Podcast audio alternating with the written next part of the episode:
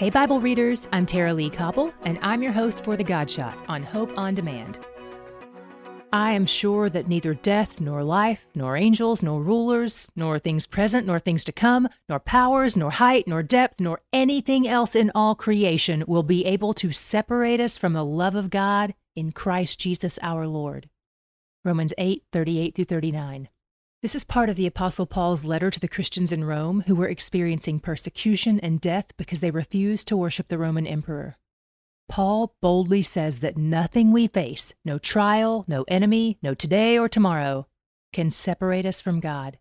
And he would know. Paul experienced crazy amounts of persecution.